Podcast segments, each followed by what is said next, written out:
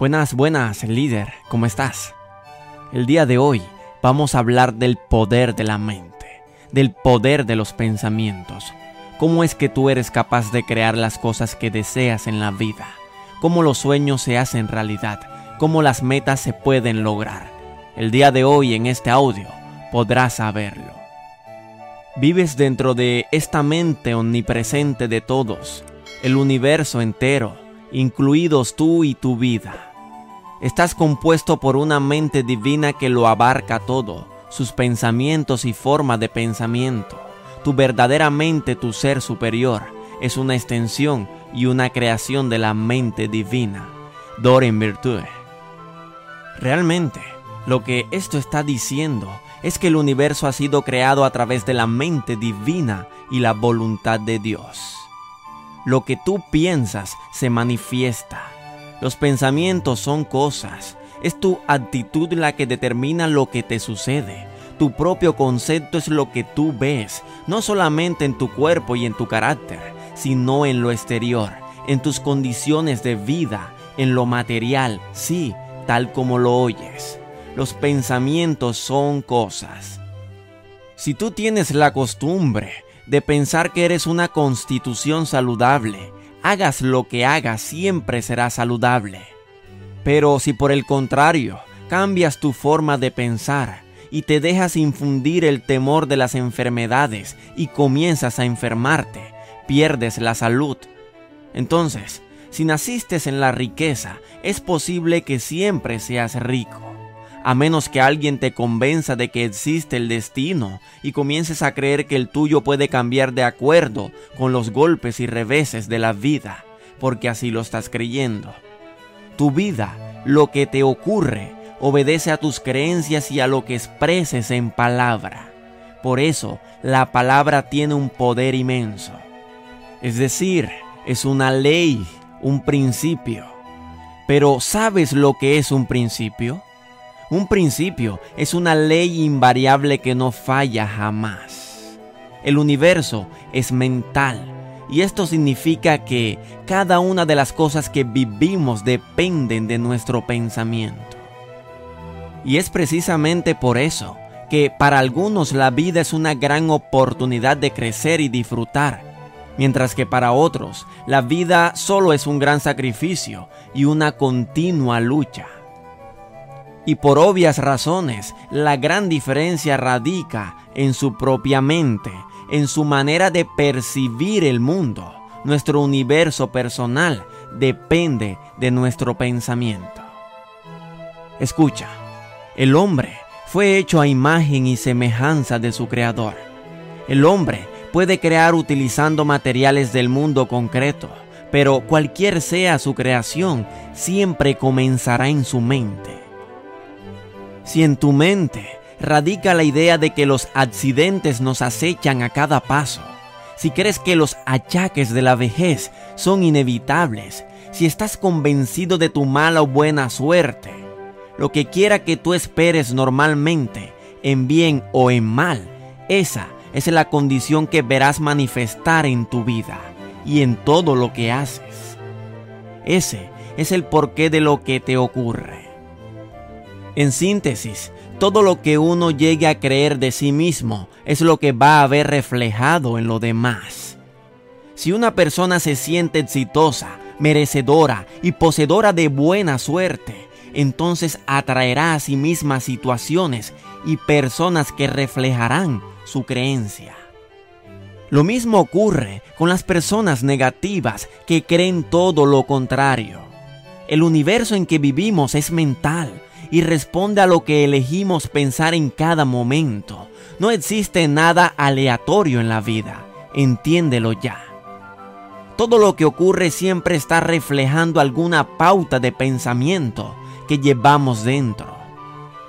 Si el universo es mental y todo depende de nuestro pensamiento, entonces tu primera tarea será aprender a controlar tus pensamientos.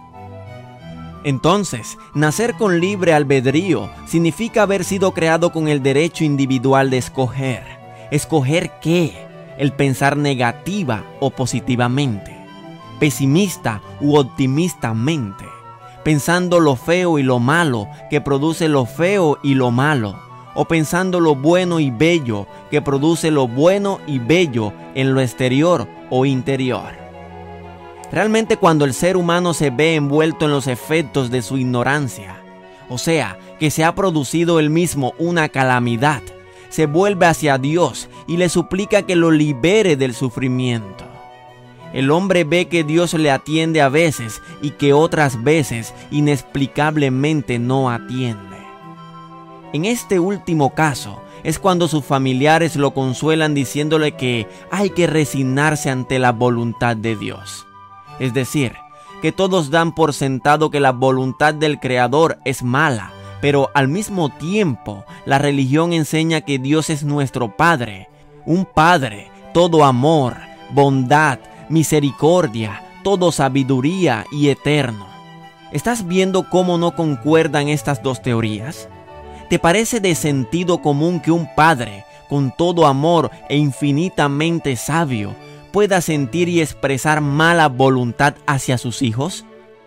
Nosotros, padres y madres mortales, no seríamos jamás capaces de atribular a ningún hijo con los crímenes que le atribuimos a Dios nosotros no seríamos capaces de condenar a fuego eterno a una criatura nuestra por una falta natural de su condición mortal y consideramos que Dios es capaz. Es decir, que sin que nos demos cuenta, le estamos atribuyendo a Dios una naturaleza de manate caprichoso, vengativo, lleno de mala voluntad, pendiente de nuestra menor infracción para atestarnos castigos fuera de toda proporción, sin darnos cuenta de que todo lo hemos ido creando nosotros mismos con nuestros pensamientos. Es natural pensar así cuando vivimos ignorando las reglas y las leyes básicas de la vida.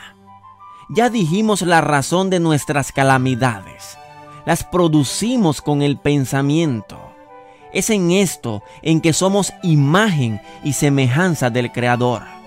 Somos creadores, los creadores cada cual de su propia manifestación. Ahora, ¿Por qué es que Dios parece atender a veces y otras no? Ya verás. La oración es el pensamiento más puro y más alto que se pueda pensar. Es polarizar la mente en el grado más altamente positivo. Son vibraciones de luz que lanzamos cuando oramos, o sea, cuando pensamos en Dios. Esas vibraciones tienen que transformar instantáneamente en perfecto y bello todas las condiciones oscuras que rodean, como cuando se lleva una lámpara a una habitación que esté en tinieblas. Siempre que el que esté orando piense y crea que ese Dios a quien le pide es su Padre amoroso que desea dar todo lo bueno a su Hijo, es en ese caso que Dios siempre atiende.